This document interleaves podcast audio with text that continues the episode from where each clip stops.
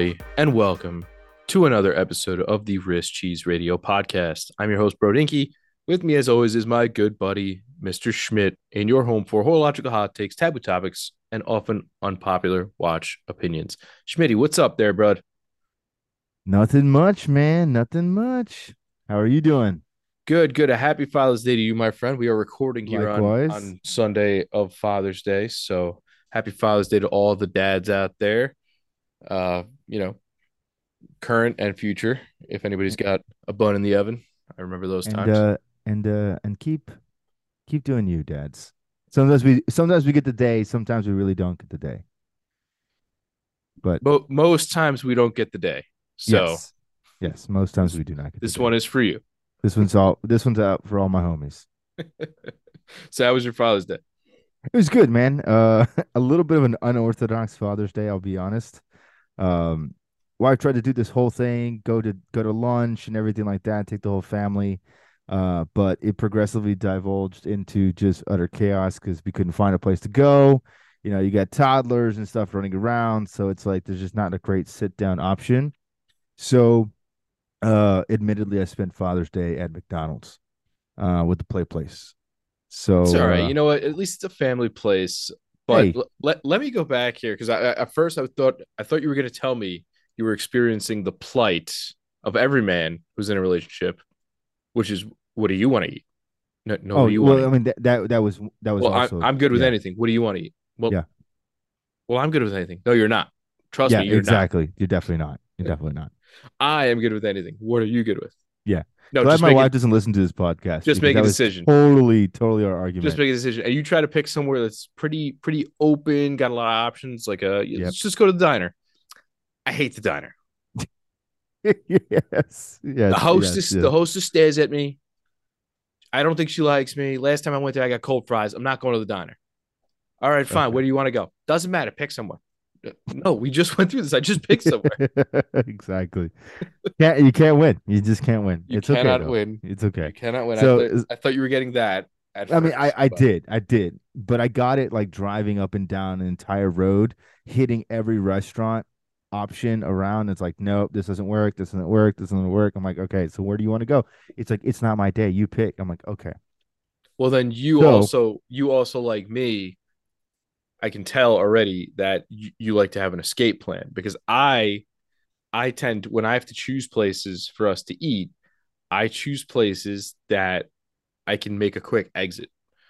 So somewhere that I can either pay ahead of time and skedaddle if the shit hits the fan, okay, I'll go. Or if it's somewhere like a diner where you can just ask for a quick check and just, here you go, run up to the counter, pay, like, I'm not gonna have my kids ruin your entire atmosphere here for the next. Yeah, I mean that's kind of the thing that's a little difficult here because where I live, there's not really a lot of like classic diners. Yeah, you know what I mean. Like that's kind of like a northeast, kind of Midwesty type thing. There's just not a lot of like classic diners, and the ones that are around are nowhere near where I live.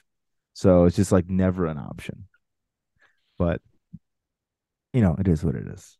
You go do the thing. Yeah. My backup is always somewhere that like you pay first. Like if you're gonna go to like Chipotle, like you've already first, paid so before I've already you sat paid. Down. So if I have to go eat the rest of my lunch in the car, I can.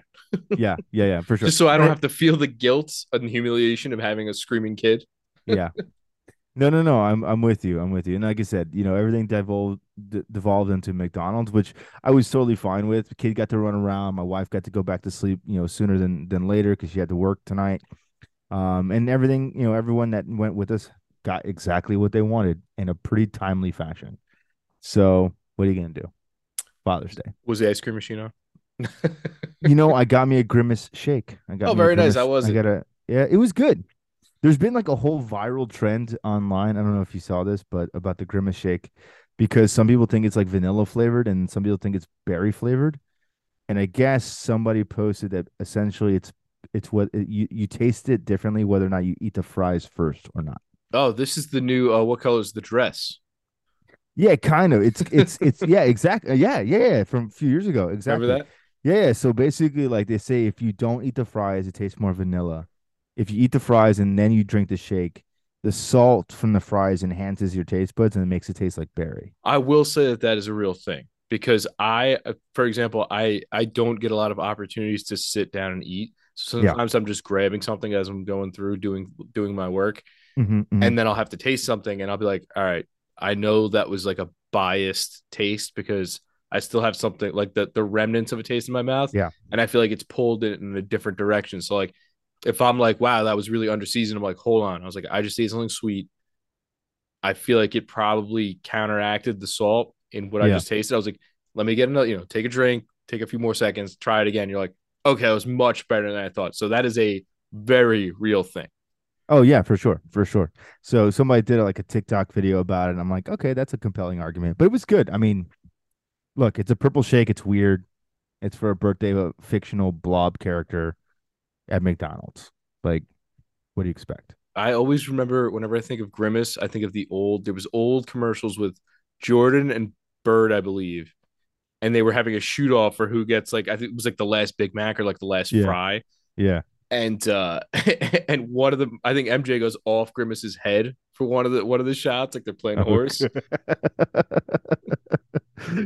If you can find that, we got to throw that in the post. Yeah. I'll definitely try to find a snippet of that. It's a classic commercial. That, and I saw a hilarious post that was like about the Grimace shake, and it was like, I'm going to pronounce it Grimace, like as if it was like Versace. Oh god. I thought it was pretty good. Grimace. Pretty yeah, give me one of them Grimace shakes. Yeah. There you go. But yeah, Father's Day, good. Sounds like yours was pretty decent as well, I take it. First one in a long time I didn't have to work, and that's because at my current job we tend to do celebrate holidays either the day before or the week before, so that in the event anybody wants to spend the time with their relative, they can take them out and they can, you know, they won't miss the event as we celebrate it. They don't have to be in. What a novel idea. Imagine that.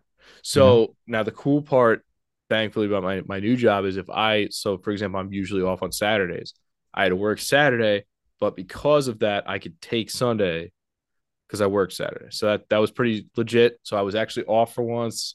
I got to go watch my kid play soccer in the morning. You know, oh, that's cool. Yeah, we came home. We had breakfast. We went to a little barbecue later. So all in all, pretty low-key but chill Father's Day. You know, I'm not complaining about that. You know, had some those ones. Are the best ones, man, honestly. Hung out and low stress. So it's also great when you don't have to cook your own meal, too. That is nice. Like shout out to all the dads who had to make their own Father's Day meal today. That is very often me. But... man in the pit, you know. Yeah, and you know, it was nice because especially because I had myself quite a lengthy day yesterday because I went in rather early to get things going and just making sure everything goes out smooth. And then once I got that done with that, I did a private event last night in the, we'll just call it the Gold Coast here in Long Island. It's the very North Shore. That's like very exclusive, like where it's where like Billy Joel lives, you know? Yeah. So yeah. I Zillowed the house I was at. I think it was close to $4 million, and you can imagine what this place looked like. But it was it really wasn't hard stuff. It was just like, you know, like kind of like brick oven pizza and barbecuing and stuff. But it was just a lot of really nice watches there. I'll say that much. The hosts had matching gold day dates. Because why not? Because why hers? Because why not? But yeah, I saw a lot of Rolex, some AP. So I saw some really nice stuff.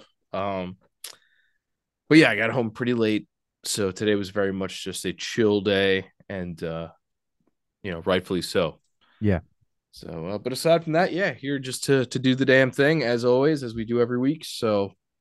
We will kick it off. I guess let's start with one that I sort of jested about earlier in the week. The Tissot PRX is now in 35 millimeter, but with a Powermatic 80 movement. Hell yeah! About time. About time. Yeah. I mean, we got the little tease at the end of last year when they launched kind of the ladies version with the diamond indices with, I think, a 2-tone bezel, if I'm not mistaken. Yeah. And everyone was like, hey, so wait, it's possible. Does this mean we're getting it? Yes. Tissot was just, you know, dragging it out a little bit. Sandbagging. You know, they wanted to give you a sense of delayed gratification. and obviously it arrived. I love the new design. I've been a big fan of the PRX since its inception a couple years ago. I mean, I quite frankly was watching a video where somebody basically said that this is one of the most important watches that has been launched from any brand in recent memory. Well, and I thought that was a pretty bold statement at first, but when I started really thinking about it, I really do agree with this. Well, when you said that, what came to my mind was sort of in the vein of the SKX.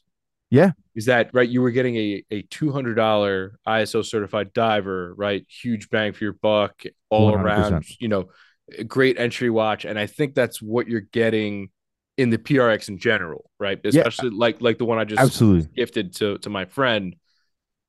For what you're getting, especially if you're gonna go the quartz route, I mean, it's hard to beat that for that price. And that's my point, right? And that's kind of what this blogger was talking about. And you know, when I was thinking about it further, I was like, you know what, he's absolutely right, because not only are you getting an amazing movement, you're getting brand heritage that's already built into a brand that's been around since 1853.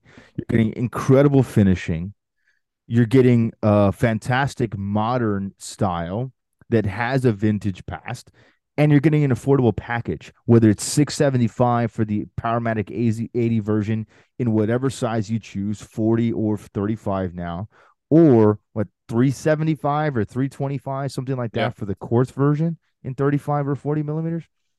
I mean, it's insane. And now you have all of the additional support for extra straps, leather, rubber, integrated bracelet. Like, you have all of these things both through Tissot and external parties that are manufacturing aftermarket pieces for these things as well. I mean, that to me is amazing. And I think this is really one of those hallmark pieces. I think the 35 was a great move. I'm just torn myself if it's now time for me to get the PRX, because the four new colorways that they launched, they're consistent with what's already been out in the 40 millimeter. You got the dark green, you got the kind of tapisserie blue, tapisserie black, and I guess now this white dial version, which is actually mother of pearl. And I didn't know if you caught that. Interesting. I didn't know that. Yeah. It's a subtle mother of pearl. From all the photos, I have not seen a single iridescent shine to it, but apparently it is actually a mother of pearl that wears more white than it does mother of pearl. So I don't know. That's the only one that's a little bit more expensive, just given the material. But I just don't know if I should jump on it now and get the green or the blue one that I've really liked in the 40 millimeter, or do I wait a little bit and see if they're going to come out with an ice blue or something else cool in the smaller size? Or if you're going to get a 37 millimeter version, as my spicy prediction, stirring up the people, predicted. So immediately everybody's like, is this real? Is this a thing? I'm like, no. Is this happening? I was like, this is a logical progression of, this is sort of a jumbo-sized integrated sports watch, because again, if you've ever seen one of these, even though the lugs slope down a little bit, it wears pretty blocky. Yeah, it wears pretty blocky. Right. And now a 35 will be good for, I think, most people, but you also have to take into account the plenty of bros who will not admit to buying a 35 millimeter watch just based off their own ego, right? The people who are like, they're like the 36 millimeter deniers that were like, no, that was never the classic size. Yeah. That's a lady size, blah, blah, blah. You know, they're out there. I mean, you could 38 or bust, go through the comment sections. They're there. Right. Yeah. Yeah. So that a 37 to me, first of all, you're splitting the difference. Second of all, I think it might be the best all-encompassing size across the board. And also 37 is, you know, just very hot right now. Right? Very hot right now. 2020 was very like 38. Yeah. 39, now, 38, I think. And now we're down to 37, right? There everybody's dropping 37, including, and 36. Including Tudor. Yep. Right? So we're seeing a lot of that. I think it's a natural progression. Will they do it? I don't know, but I'm just going to lay it out here as I have before. And once in a while, you know, the blind squirrel finds a nut. And I'm right. So if I am, I will. We've been right more than once on this show. I'm just going to say that. Listen, bro, Mario Kart chronograph. That's all I'm going to say. That was a wild one. I will never forget how wild that one was. That was a full court heave, and it rained buckets. And it landed. Right. So every once in a while, the broken clock is right. twice a day. That's right. That's right. But I think it'd be an interesting move to see if that does come to fruition. I can't disagree. This watch provided a very accessible look that people were craving. Yep. And during a time where you could not get it anywhere near affordable. And that was this other guy's point. He was saying the exact same thing. He goes, the integrated steel sports watch market is very hot, and every brand is coming out with it, but not another brand has been able to deliver a watch of this caliber at well under $1,000 with this type of pedigree. I mean, look at the Christopher Ward 12. That watch came out. It's arguably stunning. Every video I've seen of it looks amazing. But we're talking a couple $1,000s to get something close to that. Right. That would be like the next step up, right? So I think it's a home run, and it will continue to be a home run. And I think it would behoove them to just continue to build all over this platform. Yeah. Like, don't let the momentum run out on this one. Just keep hammering it until you're blue in the face, because it's going to be a moneymaker. It just is. Yeah. I mean, now Tissot is a household name for a lot of people. Like I said, they're not slouches. They sponsor, they are the sponsor, I believe, of Madison Square Garden. Like, when you go there and you're they also there, are the official timekeeper of the NBA. Right, the NBA. That's not a small thing, Every new recruit, when they do signing day and all that stuff, all these people that get drafted into the NBA, they're wearing Tissot watches because Tissot gives them timepieces to wear when they're up there, accepting their placements and the teams and everything. And this makes a perfect watch for that because, again, the steel sports look, right? Yeah. That sort of, I always use the Royal Oak as sort of a comparison, but just because they both have such killer bracelets. But this watch is peculiar because when it came out, I noticed every single person had an idea of what vintage reference this sort of built on, and they were all different. Yeah. It depends who you ask. If it was it an old Rolex? Was it a Royal Oak? There was an Omega. Like, everybody had their own opinion, and somehow they were all different watches. So it is a bit of, I'll admit, it's a bit of like an amalgam of plenty of their design cues, which is fine. Again, you're offering it at such a very drastically different price point. It really is irrelevant. But I think this watch, if I'm a draft day signee, I would want to wear one of these. This is cool. Yeah, and the average person that has no idea doesn't know what it is or what it is not. And what's funny is, this watch is actually from Tissot's catalog. You know that, right? Yeah. Okay. Which is the original reference was a C-Star. It was not a PRX. That was something different. And somebody actually explained the acronym for me. It was basically like an internal acronym. And it stood for, I think, precise or precision, reliability. And then the X is actually the Roman numeral 10. Okay. Because it stood for 10 atmospheres. So it was basically something that was precise, reliable, and water resistant to 100 meters. That was what the PRX designation internally meant for Tissot when they developed this watch in the 1970s, which I think is cool. Right, it's kind of like the Seiko 5, right? Like that shield logo, the 5 actually means 5 different things that they wanted that watch to be. Yes, which I think is very cool. So it's kind of a taste of that, but it's a cool watch. It will continue to be a cool watch. Tissot, just keep hammering them out. I would love to really see a vintage version of the PRX, using the old Tissot logo. I think that would be pretty sick.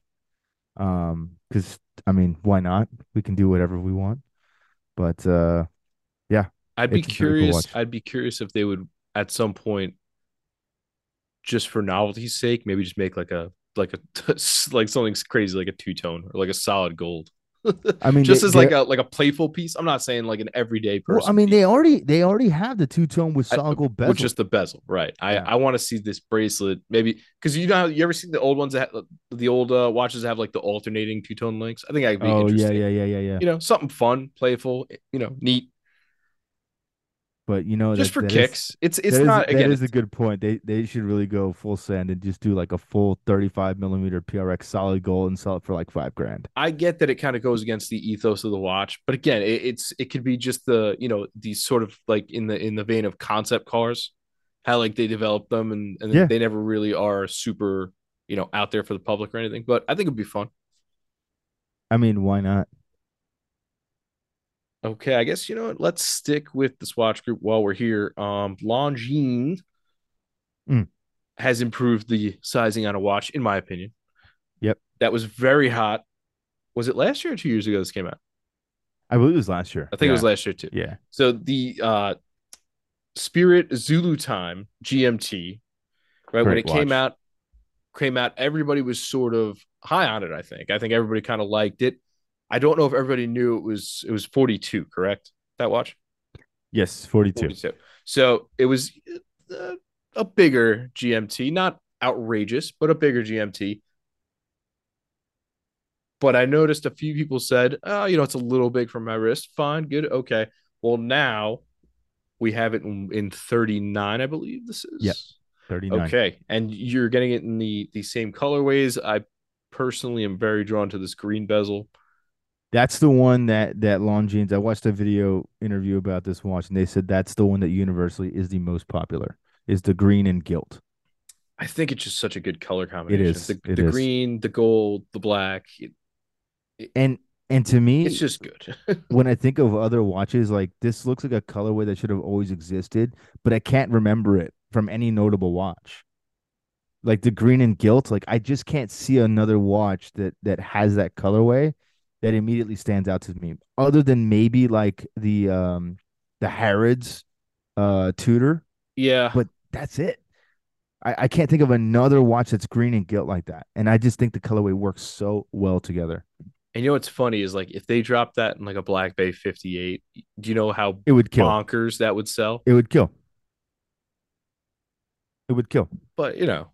We're more preoccupied. It's okay. We dropped it in a solid gold version. We're busy with cycling chronographs and nonsense. Anyways, not important. But I think this watch, I think more people will enjoy it in this size. I think it's a home run in this size. I don't know if you're going to get a lot of people who might have regretted buying it in a bigger size, but I see them sort of playing not that it's a game, but the same game in that. You drop this watch and people are like, oh, it's great. That's great. It's great. And then you're like, all right, how can we improve on it? Well, let's offer it in a more friendly size for more wrists. Yeah. And then, you know, you're going to get sort of the second wave in the same exact way that the PRX did. I mean, it's just smart business. You give people enough of what they want, but not everything that they want. And then you give them exactly what they want. Right. I mean, it's kind of crazy, but I mean, when you think about watches in the scale in which things come out today, it's nuts, right? Another perfect example of this same phenomenon is like when the Seiko 5 Street Diver came out, everyone's like, oh, the SKX is back. And they're like, wait, it's not ISO certified, no screw down crown. The bezel's not really the right thing. But it's 42. And then now they're slowly, several years later, they're starting to come out with a smaller size, 38, 39. You're starting to see more of that trend. So, I mean, it's no surprise. It's just savvy business, I think, at this point. Yeah, and I think you'll see that sort of across the board. But even that, it's not out of the ordinary. You know, like think about how many different sizes were offered going back, right? You traditionally had most watches released in like a 36, 35, 37, and then you got your jumbos, quote unquote, in your 41s, right? Now those are the desirable size. But again, looking at you, AP. Right. Yeah. For me, if you didn't know, guys, AP did not used to make 41 millimeter watches. Those were considered jumbos. I used to be 37 and 38. Yeah, and this is alluding to the post I made about the PRX, is that somebody commented, why would they want to make a watch that looks like the Royal Oak look less like a Royal Oak by releasing it in a smaller size? And I wanted to just say to the guy, you realize that, you know, probably sarcastically I'd say, yeah, they definitely never released this watch in any other sizes historically, right? Because they did have them in 37 And I was so baffled. I was like, all right, never mind. I'm not even going to answer this. But look, there's a lot of people that are still normies. Okay. It's okay. We've all made a crappy comment that we knew nothing about, but we thought that we knew everything about, you know, it's okay. You know, but it's for me, the Datejust is still 36. The Royal Oak is still, I'm still good with it in 37. You know what I mean? Like, yep. You know, so I'm okay with the sizes. Give them to me, you know? Yeah. And I think I know we're not talking about the PRX so much anymore, but I still think it looks amazing at 35. So come at me, bro. But the Longines, this is a home run. I think everyone's going to like it, especially because there's not a lot of GMTs out there in this size. You know, and at this price point, you're looking at things like Tudor. Come at me, Tudor. Like, you still got these 42 monstrosities. One just has a white dial and it's still fat. This is a much better offering with a fantastic movement from a great brand at a less price. I would rather choose this 10 times over than anything Tudor's going to give me. And right? People have been clamoring for that GMT in a smaller size for I mean, how many people are asking for a 39 Tudor Pelagos GMT or whatever XYZ you want, right? And this is the true GMT. Like, nothing against the Black Bay Pro, but you don't have a rotating bezel. Like, it's a fixed 24-hour scale. At least I can use this one like a true GMT. So, it's interesting. I think this is a home run, and will continue to be a home run. And now we get a version with 18 karat gold on it too. I don't know if you caught that. I did. Yeah. So one version, for those out there that are listening, one version has a solid gold bezel and crown, but the rest of the watch will be steel. So it's essentially like a little bit of a two-tone taste. But very attractive. Very good looking watch. Yeah, on to the next. We're going to go to Farer. They've dropped two of what I think is a series of chronographs. So they have a Chronosport collection, and they have right now two colorways. They have a sort of sky blue bezel with a brown sunburst dial, and then a one that looks a lot like the Aquamatic color scheme of it's white bezel, white dial with red hands, a little blue on the sub dial hands. But their chronographs, the pretty typical tri-compacts layout, the 369. They're good looking watches. I'm leaning more towards the white. I want to like the brown. There's something about it that kind of throws me off. We were talking about earlier. I don't know if it's for me. I want to like the brown because it's different. And like I always talk about, your opportunities to get a brown dial watch that's attractive are pretty slim. Yeah. And so when they come around, I'm like, is this the one? I don't know. But yeah. But I do like the white one. I like the white in the Aquamatic, and I like it in this one as well. I like the sort of that contrast of the white and red. It's very sporty. It's something you're not going to get a lot of places with this kind of intensity, I guess I'd say. So yeah. No, I think that they're great watches. I think the size is cool. It's very like 70s chrono. And they're titanium, I believe. They are titanium. I was just about to mention that. So I think that this watch, as you mentioned, had come out before, but I think this is the second launch, if you will, of this particular design. Because they have another chronograph called the Chrono Classic. This one's the Chrono Sport. Right. And they did mention in the caption on their photo that it is back for another lap. Yes. So this is the second iteration, but I think the big change here with maybe the dial colorations, because I can't find the original ones on the website anymore. I think the biggest change here is going to be the case material and titanium. But good looking watch, manual wind chronos. I mean, you guys know Farer. We've talked about them at length. It's a cool company, and I mean these are chronos at under $2,000. I mean, that's pretty cool to me. You're talking about titanium watch with a sporty kind of design, a unique colorway as is synonymous with Farer, and it's under $2,000. That's pretty awesome. Yeah, and we give them their props for their originality as a company and sort of just doing what they do in their price bracket, because it's just one of those things you just don't get very often. Like, you don't get very many sort of out there designs like they make, or color combinations. Like, they kind of really, do their own thing, which I really like. And so we always give them their props for that. And they come in at a pretty reasonable price. I know some people will be like, well, it's a micro brand. I don't know if I want to spend that much. Okay. I mean, you don't have to, so that's okay. But But I think they're neat, and I think they're novel, and I'll always give them props for that. So yeah, absolutely, it's certainly deserved. Right, and then you can weigh that against the next one, which is a Citizen for almost the same amount of money, right? And then see if you have a problem with that, right? Because Citizen. So they came out with this Series 8 platform as sort of their higher end in recent years, right? They made these watches that are sort of like the dress sport, and now they're giving you a GMT version. Now these GMTs, although I'd be curious to check one out, especially the gold tone one, because it's sort of out there. Mm-hmm. They do give you sort of a little bit of a taste of everything in them. I know you were mentioning before the show that this is so almost like a spoof of the Swiss legend. from Moser. Yeah, the real G's will remember that reference. The Swiss Legends watch from Moser that was released out of Basel. We have mentioned this one before, but I think only maybe once. Yeah, but it was a long time ago. Yes, so I'm sure we picked up a few people. Do some research and look up the H. Moser. I'm sorry, Swiss Icons. Swiss Icons, that was it. We always say Legend. The H. Moser Swiss Icons watch. This is the watch that got Moser into a lot of heat because all the brands basically sued them at the same time to not make this watch because they were fully ready to make it. But do some research. But yes, this Citizen reminds me a lot of that, and not in a good way. Yeah, so if you're unfamiliar, the Swiss Icon had basically a tiny bit of design cue from every single like major Swiss player, like the Panerai crown guard. Yeah. So it was pretty funny. It was basically made to be a hodgepodge watch as sort of just an homage to all of the Swiss watch industry. But in the same regard, I mean, looking at this watch, you're getting a lot here.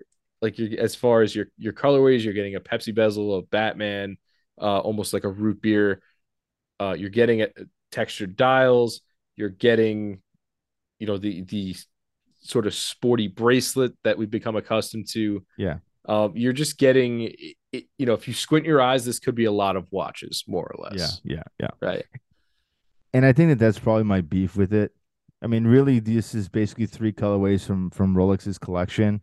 Right, we have like a Pepsi version, we have a Batman version, and then we have basically like a watered down root beer version. And look, are they ugly watches? No. Are they watches that really resonate with me? Also, no. Now, is it a good watch? Is it a GMT? Is it something that you could be happy with owning? Absolutely. It's just not a watch that I would find a need to have in my collection. I think the dials are a little bit too busy on the Pepsi and the Batman version. They're almost like a basket weave type of texture, and it kind of just looks unnecessary to be there. It's kind of just more texture for texture's sake, in my opinion. But other than that, as Bro pointed out, I mean, they just look like a lot of different watches kind of smashed into one.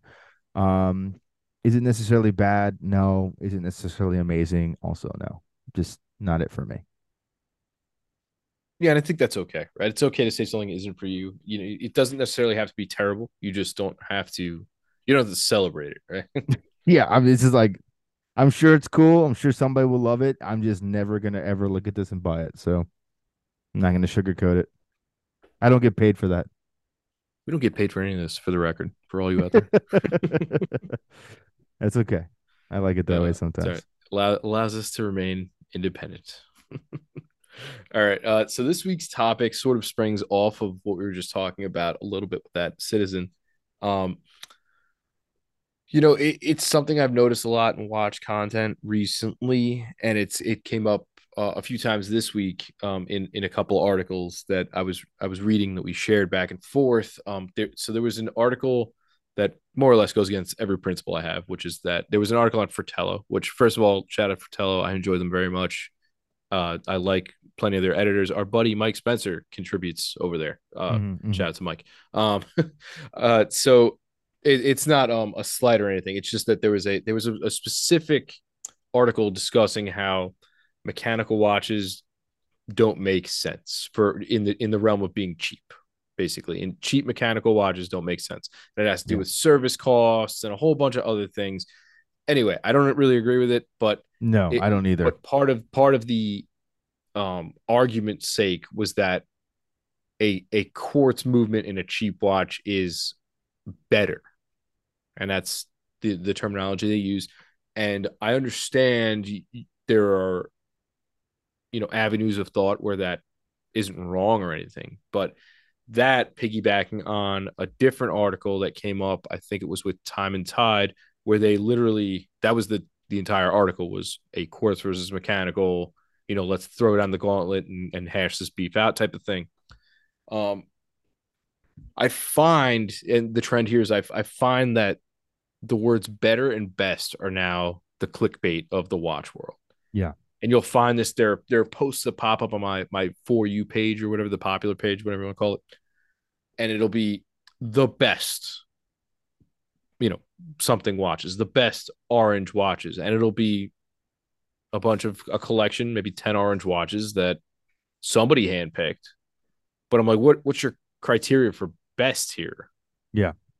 You know, at least if you're like, oh, best for X amount of money, best in the realm of maybe what complications it has or what features you're looking for in a specific package. Okay, I can hone in on that a little better now. Yeah. But just throwing something out there like the best with a color, and then I'm like, well, how'd you arrive at these? You know, and I'm sure exactly. I'm sure part of that might be, you know, paid for, right? If you're a representative and this person has a large following, you might want to get your watch up on there. Okay, I can understand that, I guess. But we throw these words around, better and best, and it irks me a little bit because we're never discussing the scope or the sort of criteria that we're looking for here. And it's very hard to just say, well, what's the best of a huge broad category, right? Like, mm-hmm. I mean, I think the Submariner versus Seamaster thing has been beaten to death, right? And the same thing always comes out of it is that the Seamaster is better spec'd at the end of the day. The Submariner has the name, blah, blah, blah. And that's what it always comes down to. And it always comes down to what people call like a wash, right? They're like, it's a wash at the end of the day because they're both very good at what they do. And and this one is more of a clout watch and this one's more tool and whatever. But you know, that's sort of the new clickbait is better, best, etc. Right. So I think what I started kicking around in my head was how we could maybe remedy this as an idea.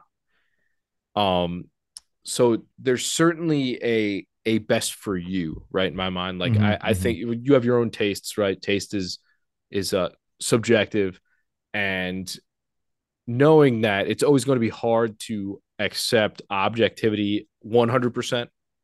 Yeah. Like we could always try to be objective. We always try to be objective overall, but you're always going to have a little bit of personal preference in there, right? Not I always acknowledge and it, right? Inherent bias too. Yeah, I mean, I have my favorite brands, you have yours, everybody has theirs. You're always going to lean a little bit, right? It's just it's part of being human, right? Human nature. So I thought about that and I think it's easy to pick those because you pick them for yourself and you don't really have to paint that with such a broad brush. You know what I'm saying? I don't have to say what the best watch for you is. I just have to say what the best watch for me is. And at the end of the day, you can arrive at that because it's your choice. Right. So I could get down with that. Right. I can get down with watches being categorized by like a price range, I guess, right? Like picking the best, whatever it might be, under $500, right? Okay, well, I have a ceiling there, right? I have $500 as my limit, so I know everything above that is automatically eliminated. I can't pick from those, right? Okay, Now I can hash that out based on, I don't know, based on specs or package or whatever you might be emphasizing the importance of, but that still kind of goes back to personal preference because who's placing that importance, right? Are looks more important to you? Is the brand name more important to you? Are specs more important to you, right? Is it movement or is it the bracelet? Is it what colors it's offered in? Is it brand heritage? Like there's a million things you could throw on as sort of secondary criteria there. But at least if you start to sort of carve that out, you get a little more focused with your options and your choices, I guess. 100%. 100%. And then I guess, you know, specs, specs are sort of cut and dry. You could always organize things by specs, right? If something has a better depth rating, it has a better depth rating, right? If it's more accurate, it's more accurate. There's not really two ways about that unless, you know, there's some fudging going on, or unless it's one of those things where, you know, somebody claims accuracy for a movement, but let's say it's not 100% proven, or like, you know, there are certain brands out there, usually I think they're micro brands, but they will say our watch runs within such and such spec, but we're not going to send it out to be certified because it's a lot of money. Now you can take that for what it's worth, or you can say, well, you know, I don't know if I trust that because it's not certified. Right. And I don't know if that just means you've achieved that for wear on the wrist, or if it got put through its paces at all the different, you know, temperatures and angles and things, if that would come to fruition or not. But those exist. There are brands that do claim that type of thing. But without, you know, with kind of that on the sideline, you can sort of hash out based on specs, you know, what's the deepest diver, or what's the most the chronograph with the best accuracy down to the smallest fraction of a second, right? That's quantifiable. So you can definitely figure that out, right? And then with other things I was thinking about was like, as far as designs go, you know, like design is again, very subjective, but if you're going to, I guess, narrow down, like we've been talking about steel sports watches, right? You yeah, at least use that as a way to sort of, again, narrow down your limits here. But regardless, it kind of just nags me when I see posts about, you know, and again, they're usually clickbait. They're usually like YouTube videos, or it's always clickbait, right? Or articles, always. And it's like, it'll be like the best watch, you know, and they'll throw some very broad category on it. You're like, well, okay, I could probably think of like 10 others that maybe might satisfy this, right? Like, or at least contend. Like, how did you arrive at best? Yeah. And so that's sort of what I guess I wanted to kick around today. Yeah, I don't know, but I guess going back, starting with the article, I mean, first of all, the cheap mechanical watch is sort of, for me, it's pretty much the lifeblood of this hobby. Yeah, 100%. Right, because don't get me wrong, we usually start with quartz or digis or solars or something like that. But, you know, once you get sort of that idea in your head where, oh, why did watches have a soul? Well, you know, the automatic is beautiful. You know, you sort of be like, all right, well, now I'm going to be on the hunt for automatics, or, you know, something a manual wind or whatever it might be. Right. We get that in our head. And where do we go? We're going to go for something cheap, yeah, and functional. And I mean, if you think about the past probably year, I mean, that's where the bread's been buttered here, man. You think about all the great affordable options we talk about week in, week out, on new releases, right? On whether the PRX, we just spent like 20 minutes talking about this damn watch. Exactly. Right? We were talking about, you know, the Seiko 5s, the PRX, there are so many. And like, those are what are netting people into this hobby. Right. And yeah, servicing does cost a good amount on an automatic watch, and it might eclipse the value of that watch over time. But I mean, also, if you're going to keep that watch that long, you've got your money's worth out of that also, right? Yeah. I know dudes who have had SKXs who have never serviced them. I was going to say, like, not you don't necessarily need to service a super cheap watch if you're willing to roll the dice. Yeah. But right. I understand. I understand the aspect of the article. I understand the aspects of the article, because the idea was, hey, you know, basically, you know, my buddy's watch is going in for service. It's an SKX. Seiko's like, yeah, we'll send it out. We'll swap the movement. And he's like, what do you mean you're going to swap the movement? He's like, you're not going to service it. Like, well, all mechanical watches just get a new movement because it's cheaper.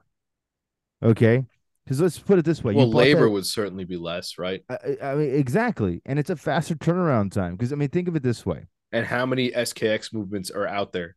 There's probably an entire landfill of them. Oh, sure. But keep in mind, right? I mean, some of us bought SKXs 10 years ago at $100, yep. $85. And now you're going to service it. And your service cost is probably 2 to 3 times more than what you paid for the watch initially. Okay. Now, if you want to have somebody go through and fine tune and clean everything out and everything like that, hey, you know what? More power to you. Do it that way. But the manufacturer themselves is like, no, it's not really worth it. We're just going to replace a brand new movement. At that price point, I don't care. None of that. But what's, I mean, again, if it's a cheap mechanical watch, what's wrong with that? Nothing. I don't think there's anything wrong with it. And in many ways with Seiko movements, especially some of these older calibers, a lot of them had plastic components inside the movements.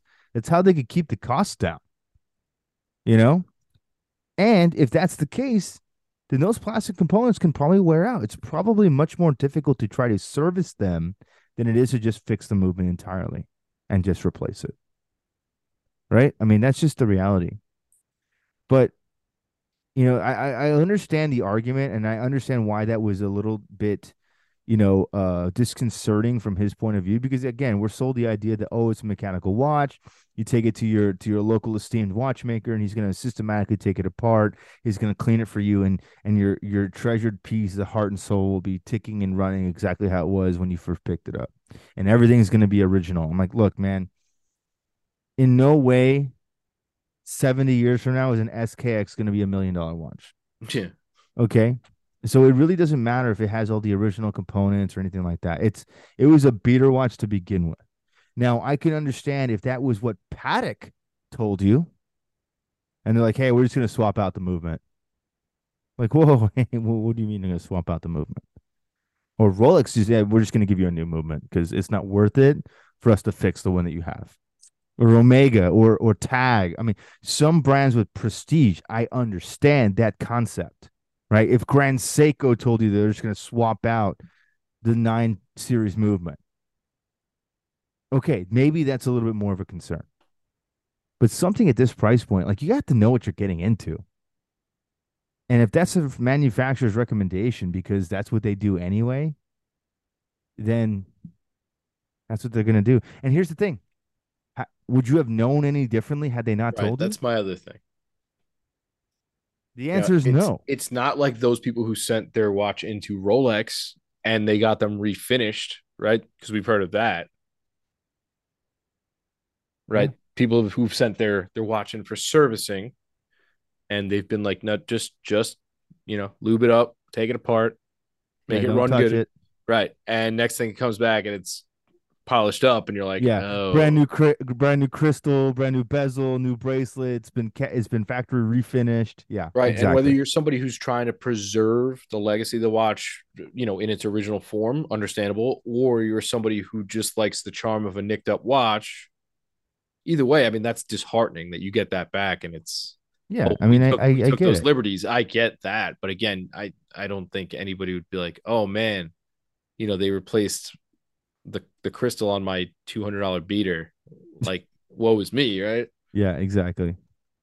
But, you know, when you were asking me to think about this concept, you know, about what really makes something better, I think what you touched on is really true.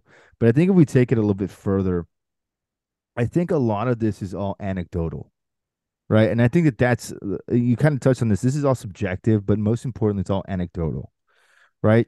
Because to this guy, that Seiko, this may be his only watch. So maybe this is the most important piece to him. You know what I mean? And so with that frame of reference, having a change could be a mind-altering type of experience, because that was not the bill of goods that you were sold, right? When you bought this watch, like, yeah, somebody's going to fix it, and they'll help you take care of it for forever. And technically, that's true. They're just not going to fix it the way that you thought they were going to fix it for you, right? But I think also when you come to this idea of classifying what's really best is a few different categories that I kind of came up with. And one of them, I think, is kind of the idea of collector cachet, right? When you buy something, especially when you're buying it at different price points, right? You look at something like an SKX, you look at something like a Longines, and you look at something like a Rolex or a Patek or something like that, right? Whatever you buy into, you're automatically at three different levels, right? One could be like, oh, you're the cool, trendy hipster dude that just bought his first SKX, getting into the world of mechanicals.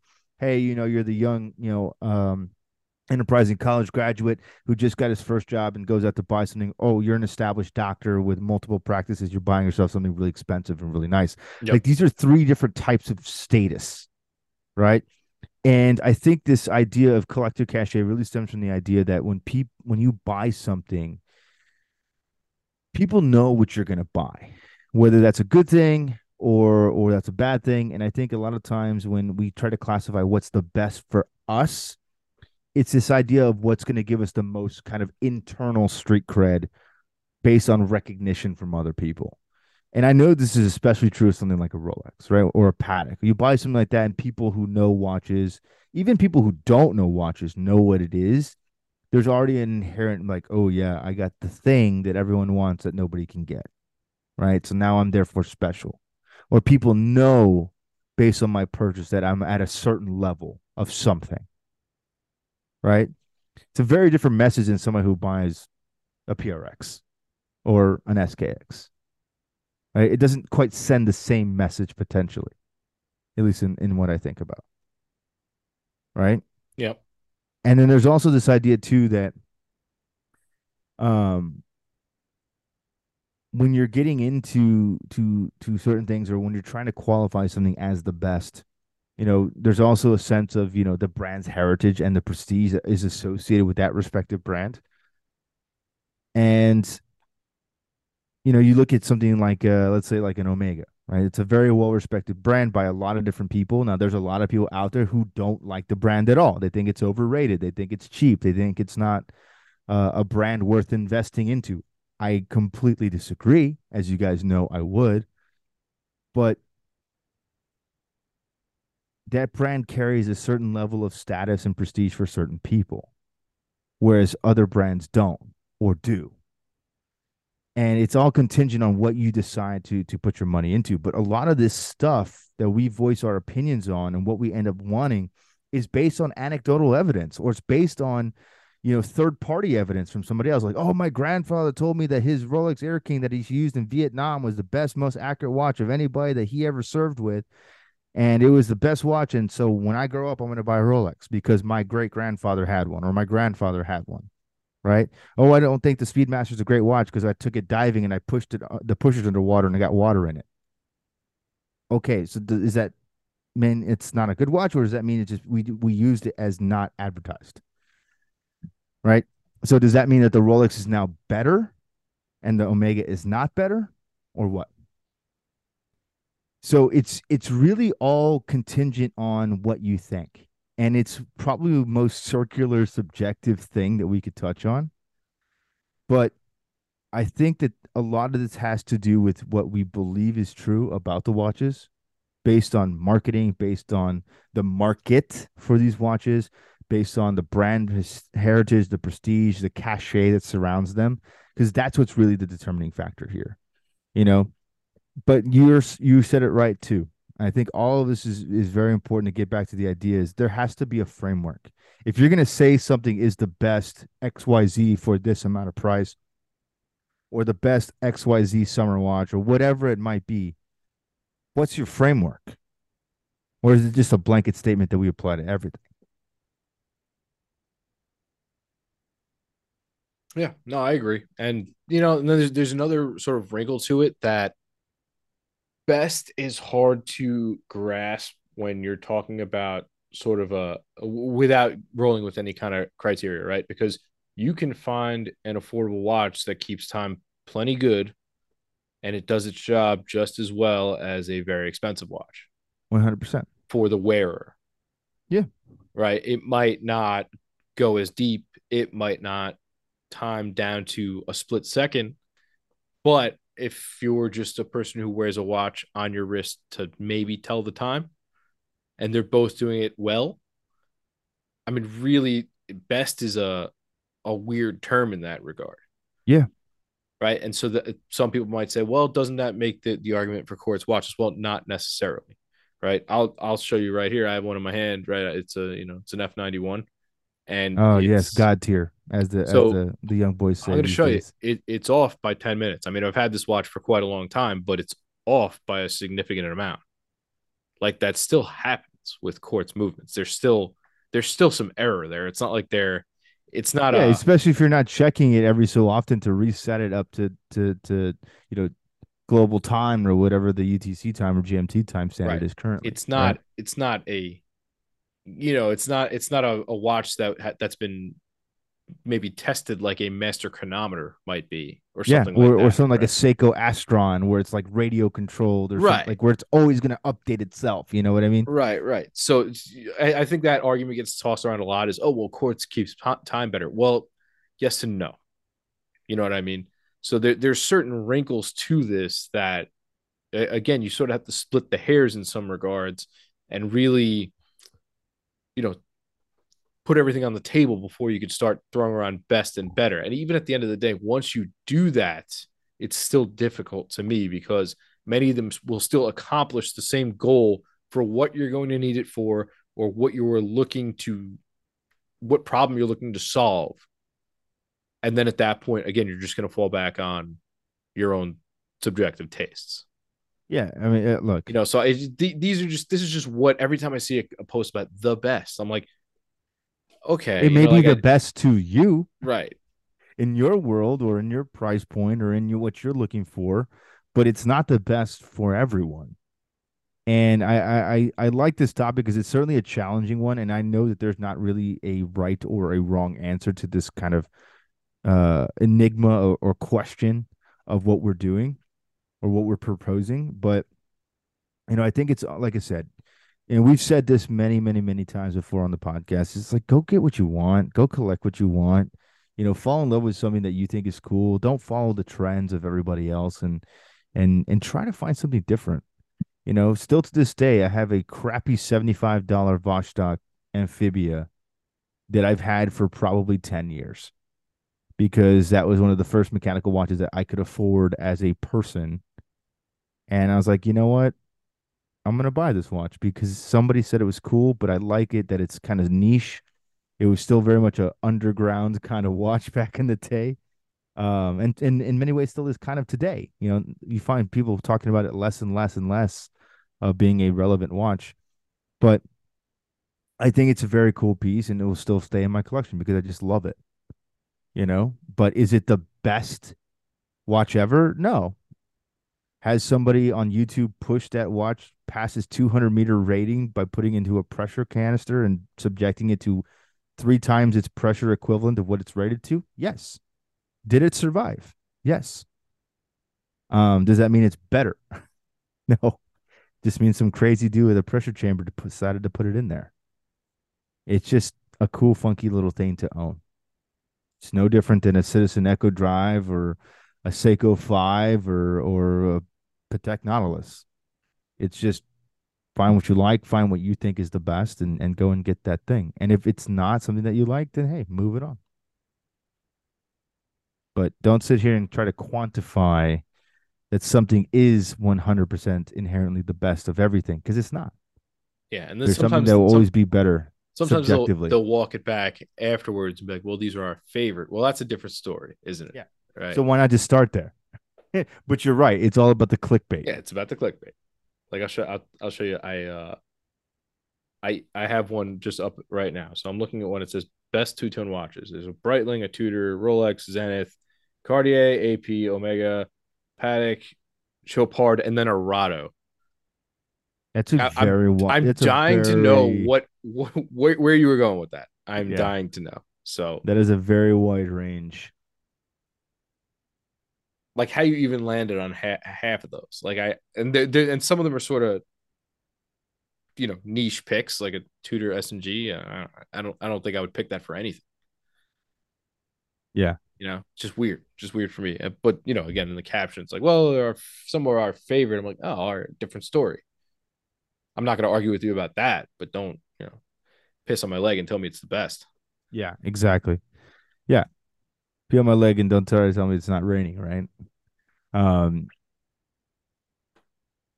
But that's just sort of my 2 cents about the whole thing. I'm sure it irks other people because I see the comments section and they're like, whoa, best? Like, or like what, or they'll just write, what is best? You know, like. Yeah. Again, it's all just comes back to subjectivity and objectivity. It's whatever you think is the best. Okay. Like I can sit here and scream from the mountaintops that Omega is the best watch brand in the world. Somebody's obviously going to vehemently disagree with me. I believe that, but I know other people don't, and that's okay. I don't need you to believe what I believe. I believe what I believe because it's my choice to believe it. And because of my experience and my anecdotal information that has led me to come to that conclusion. That same story might be different for you. Well, again, it comes back to what you value the most, right? I am a very, very big Seiko fan because I feel that they offer great watches for everybody. And that's something that I stand behind. And that's what I like about them the most. It's not that they put out, it's not that they have a spring drive movement that's insanely accurate. It's not that they make, you know, some of the most famous, you know, divers at affordable price points. They put out watches for everyone. And you can always find something that is cool and respectable and that you'll like. And that's what I like about them. It has nothing to do with, I want to tout this as superior. You know what I mean? Yeah. So I don't know. I guess it's just different strokes in that regard. I agree. Different strokes for different folks. And that is okay. Yeah. And that's kind of the whole thing. Just a little rant I wanted to go on about clickbaity titles and some out there ideas, which I guess are fine. You know, it's good to get sort of the different ideas out there and get some off the beaten path concepts in the ether, I guess you'd say, but everything's up for debate. Let's just leave it at. Oh yeah. And I'm curious too. I mean, I know we get messaged quite often by a lot of people that follow us. What do you think about the term the best? And what do you think is the best, or what do you think is not the best? Or what do you value in your determination of something being superior or better, or what it might be? Yeah. Hit us up in the DMs. Let us know what you think. Food for thought. Post it on the comments on the post when we drop this tomorrow. So as long as I don't forget. Let us know. Yeah. Well, I mean, I forgot to announce one of our episodes, I think 2 weeks ago. So we're both kind of in our own busy world. So it's fine. It's whatever. The people know where to find us every Monday. If not, we'll send out a disclaimer. Indeed. All right, folks. With that, we'll take you out. We'll see you next week on episode 87 of Wrist Cheese Radio. Closer. Have a good one. Schmidt, be good, bro. Take care.